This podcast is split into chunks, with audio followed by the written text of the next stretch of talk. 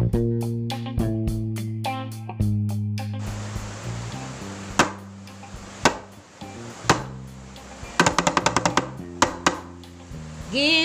gising, gising na, bangon, bangon, bangon na, halina, halina, halina't makinig, narito na. Paaralang tanghim papawid. Paaralang panghimpapawid.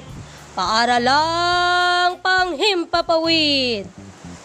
Halina mga bata at makinig sa dial zone MES 102842 Rizal District.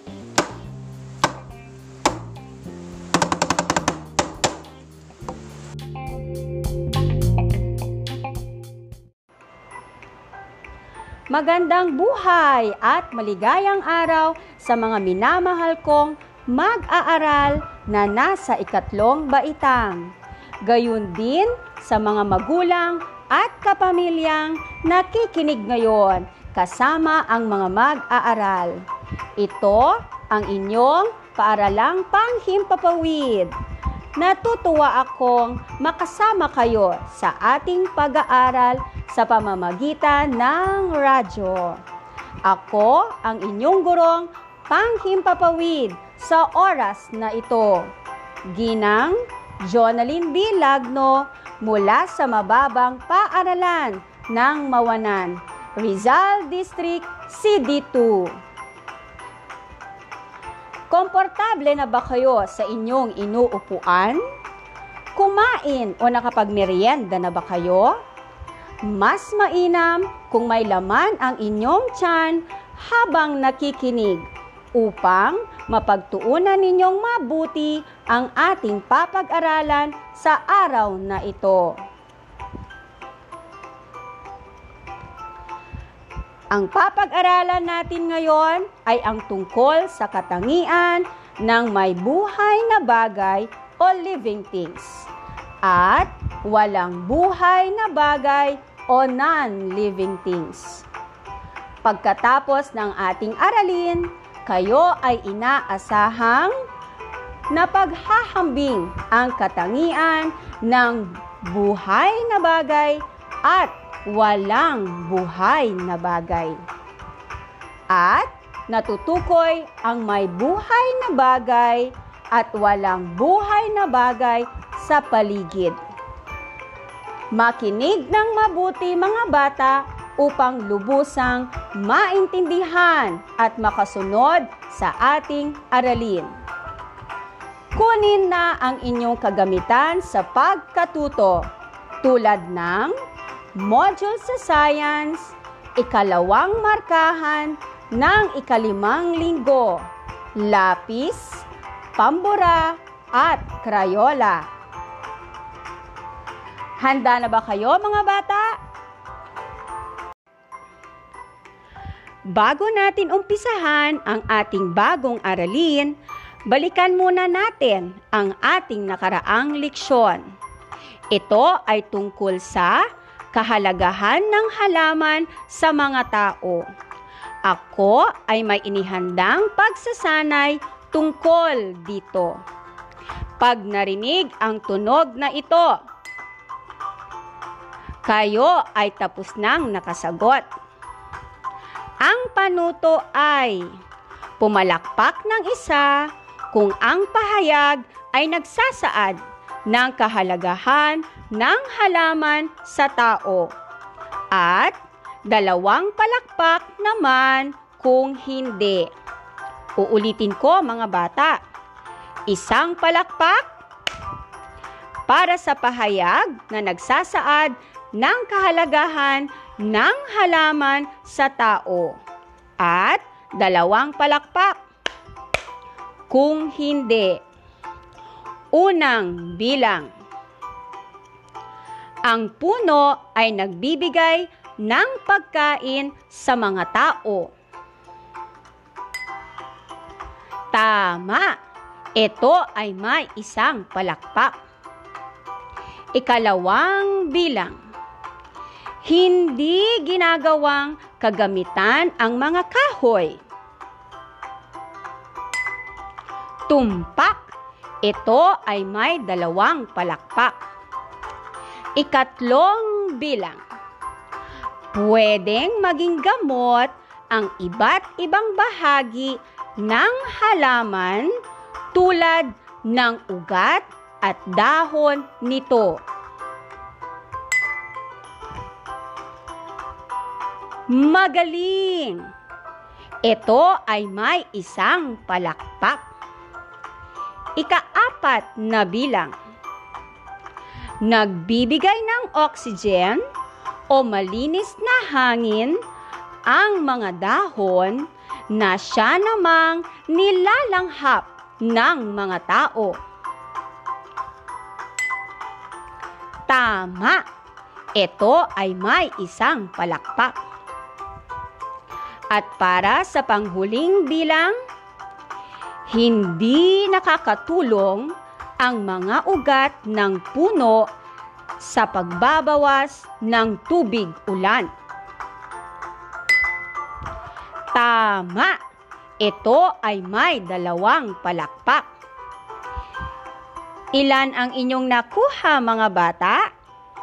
Alam kong lahat kayo ay nakakuha ng tamang sagot. Dahil sa inyong natutunan at nalaman, kailangan ba nating alagaan ang mga puno at halaman? Bakit? Tama! Alagaan nating mabuti ang ating mga punong kahoy at halaman dahil marami silang ibinibigay sa atin para tayo ay mabuhay. Mga bata, ito ay ang pangangalaga sa ating kapaligiran. Magaling! Pansamantala muna nating puputulin ang ating talakayan para sa isang munting paalala.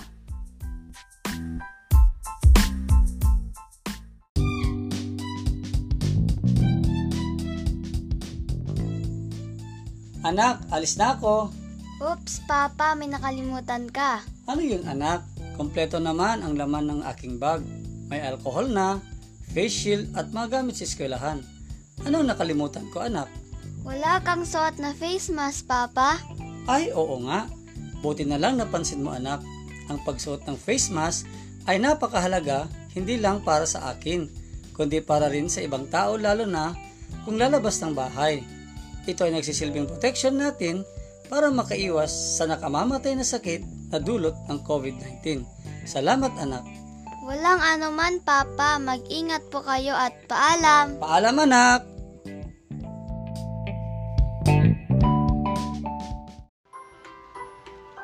Nagbabalik ang inyong paaralang panghimpapawid sa science. Mga bata, tumingin sa labas ng inyong bahay. Ano-ano ang inyong nakikita? Tumingin naman sa loob ng inyong bahay. Ano-ano naman ang inyong nakikita? May mga nakita ba kayong kusang gumagalaw na hindi binubuhat? Humihinga, lumalaki at nakakaparami ng kauri? Kung ang sagot ninyo ay opo, ano-ano ang mga ito? Tama! Ito ay ang mga hayop, puno, at halaman. May nakita rin ba kayong hindi humihinga? Hindi lumalaki? Hindi gumagalaw ng kusa? At walang kakayahang magparami ng uri? Kung ang sagot ninyo ay opo, ano-ano naman ang mga ito? Tama! Ito ay ang mga upuan, aklat, TV, lamesa, at iba pa. Alam nyo ba mga bata na ang mga bagay sa ating paligid ay may mga katawagan? Ito ay ang mga buhay na bagay o living things. At walang buhay na bagay o non-living things. Ang mga buhay na bagay ay madaling makilala mula sa mga bagay na walang buhay. Dahil sa kakayahang maisagawa ang mga proseso tulad ng paghinga, paggalaw o paglipat sa lugar na walang tulong mula sa ibang bagay, pagtugon sa mga pampasigla sa kapaligiran, at kakayahang magparami ng mga kauri nito. Tayong mga tao ay nagtataglay na buhay na bagay o living things. Kabilang din sa mga buhay na bagay ang mga halaman o plants, kulisap o insects, at ang mga hayop o animals. Ang lahat ng buhay na bagay ay nangangailangan ng lakas o energy upang manatiling buhay. Ito ang dahilan kung kaya't ang mga ito ay nangangailangan ng pagkain, inumin, pahinga at hangin. Ang apoy, bagamat lumalaki, ay huwag nating isiping may buhay din hindi nito taglay ang ibang katangian ng buhay na bagay o living things. Ang mga bagay na walang buhay naman ay kabaliktaran. Hindi ito humihinga. Hindi lumalaki ng kusa. Hindi nakakagalaw o nakalilipat sa lugar nang hindi nangangailangan ng tulong ng ibang bagay. Walang kakayahang tumugon sa pampasigla sa kapaligiran at hindi rin nakapagpaparami ng kauri nito. Halimbawa nito ay ang mga gawa ng tao. Maaring ito ay gawa sa plastik, bakal, bote, papel o tela. Para sa lubusang pagkakaintindi ng ating aralin, narito ang isang pagsasanay. Pero bago yan, ano muna ang dapat ninyong gawin kung meron kayong gawain? Magaling! Una, ihanda ang mga kagamitan tulad ng module, lapis, at pambura. Pangalawa, makinig ng mabuti upang makasabay sa gawain. Handa na ba kayo mga bata? Buksan na natin ang ating module sa pahina 75. Gawain 1 bilugan mo. Basahin natin ng sabay-sabay ang panuto. Bilugan ang mga larawan na nagpapakita ng buhay na bagay. Pag narinig ang tunog na ito, kayo ay hihinto na sa pagsagot. Ano ang ating bibilugan mga bata? Tama! Ang inyong bibilugan ay ang mga buhay na bagay. Ang mga larawan ay pato, gunting, puno, tricycle, tuta, takuri, baso, paru-paro, at ahas. Ito ay ating isasagawa sa loob ng isang minuto. Umpisahan na natin mga bata.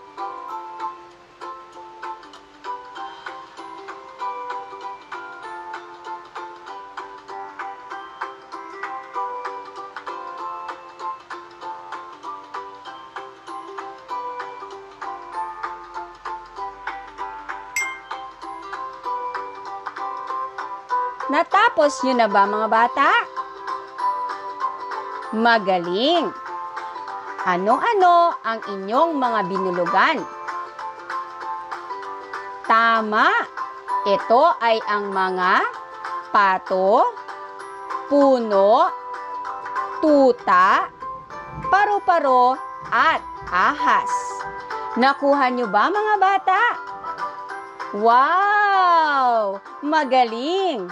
Ako ay natutuwa sa inyong mga nabilugan. Palakpakan natin ang ating mga sarili.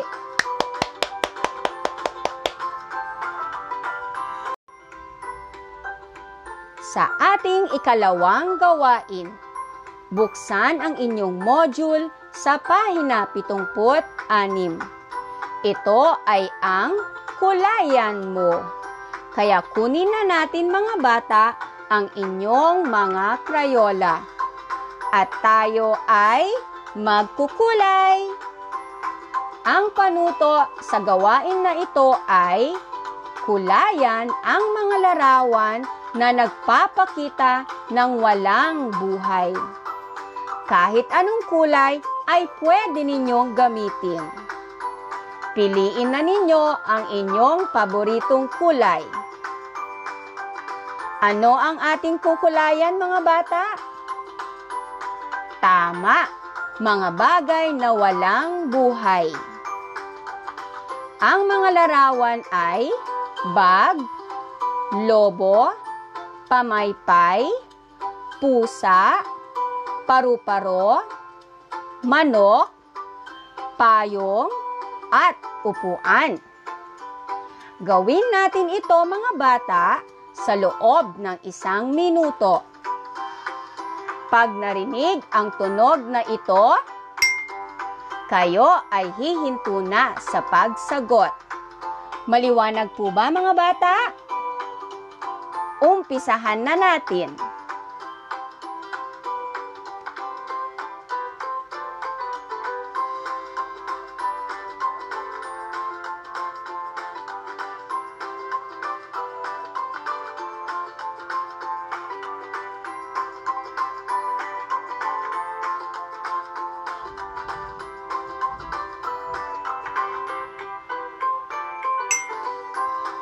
Tapos na ba kayo mga bata? Iwawasto na natin ang inyong mga sagot. Ang mga bagay na walang buhay na dapat nakulayan ay bag, lobo, pamaypay, payong, at upuan. Nakulayan nyo ba mga bata?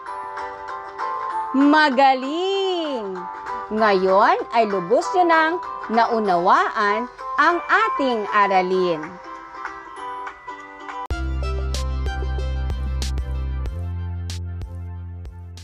Pansamantala muna nating puputulin ang ating talakayan para sa mga gustong magbanyo o uminom. Kung hindi naman kayo aalis sa inyong kinauupuan, pakinggan natin itong munting paalala.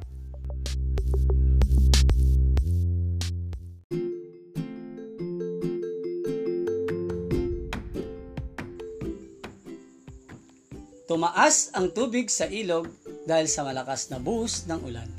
Inabot ng tubig ilog ang bahay nila Mang Vicente at Aling Suping. Natangay ng malakas na agos ang kanilang mga kagamitan. Mama, ano ang inyong ginagawa? Inaayos ko ang mga damit na hindi namin ginagamit ng papa mo para maibigay kina Mang Vicente at Aling Suping anak. Natangay kasi ng malakas na agos ang kanilang ibang damit. Ganon ba ma? Saglit lang po ha at may gagawin ako. Babalik din po ako, mama. Nakalipas ang ilang sandali. Mama, pakilagay na rin po ang mga ito. Ibibigay ko rin po ang mga napagliitan kong mga damit sa bunsong anak ni Lamang Vicente at Aling Suping. Nako anak, napakabuti mo. Siguradong matutuwa ang kanilang anak dahil may maisusuot na siya. Maraming salamat anak.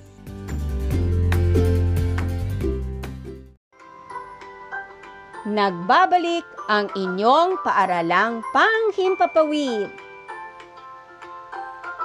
Ano ang ating napag-aralan ngayon, mga bata? Tama, mga katangian ng buhay na bagay o living things. At walang buhay na bagay o non-living things. Ano-ano ang katangian ng mga buhay na bagay? Magaling! Ang mga katangian ng buhay na bagay ay humihinga, gumagalaw ng walang tulong mula sa ibang bagay, kumakain at may kakayahang magparami ng kanilang uri o lahi. Mga bata, magbigay nga tayo ng mga halimbawa. Tama.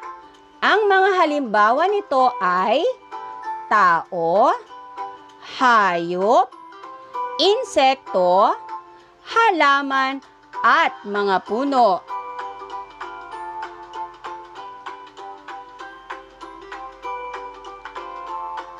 Ano naman ang katangian ng mga walang buhay na bagay o non-living things? Magaling!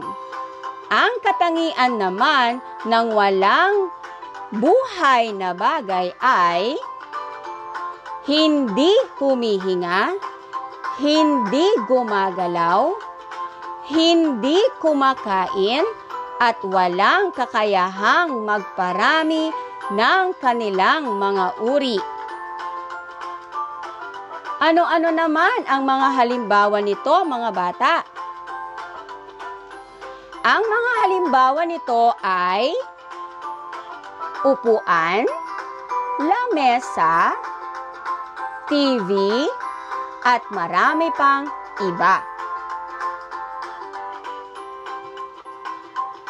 Ano ang dapat nating gawin sa mga bagay na ito na ibinigay sa atin ng ating Panginoon? Mahusay mga bata, atin itong iingatan at pangangalagaan para hindi ito mawala sa atin. Ang gagaling ninyo mga bata, binabati ko kayo. Alam kong handang-handa na kayo para sa inyong pagsusulit. Buksan ang inyong module sa pahina 77. Gawain 4. Pusuan mo. Ang panuto ay lagyan ng hugis puso ang patlang kung ang pahayag ay tama at hugis tatsulok naman kung ang pahayag ay mali. Ano ang iguguhit natin? Kung tama ang pahayag, tama, iguhit ang puso. Paano naman kung mali ang pahayag? Mahusay, iguhit naman ang tatsulok. Handa na ba kayo mga bata? Itaas na ang lapis at sumabay kayo sa pagbasa ng mga pahayag sa bawat bilang. Laging isipin na pag narinig ang tunog na ito, kayo ay tapos nang sumagot. Para sa unang bilang. May kakayahang tumugon sa mga pampasigla sa kapaligiran ang mga buhay na bagay.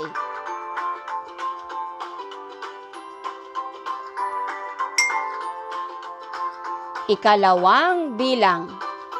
Ang mga halaman ay halimbawa ng buhay na bagay.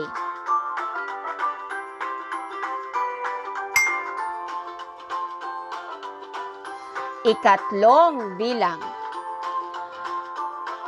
May buhay man o wala, ay dapat nating ipagpasalamat sa Panginoon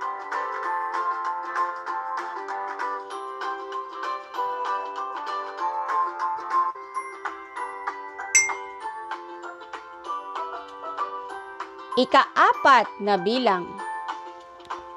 Kabilang sa bagay na walang buhay ay ang mga hayop.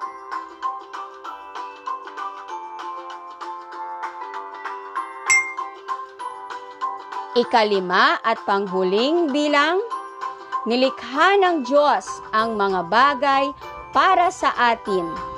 Dapat natin itong pahalagahan. Itaas na ang inyong mga lapis, mga bata. Ating iwawasto ang inyong mga sagot. Para sa unang bilang. Tama. Puso. Ikalawang bilang. Magaling. Ito ay puso. Ikatlong bilang. Tumpak. Ito ay puso. Ikaapat na bilang. Tama! Ito ay tatsulok. At ang panghuling bilang ay puso! Magaling! Bilangin na natin mga bata ang inyong mga nakuha. Sino sa inyo ang nakakuha ng limang puntos? Apat na puntos. Tatlong puntos. Dalawang puntos. Isang puntos. At walang puntos. Binabati ko kayo sa inyong mataas na marka. Sa mga nakakuha naman ng mababang marka, pag-igihan natin sa mga susunod pang aralin.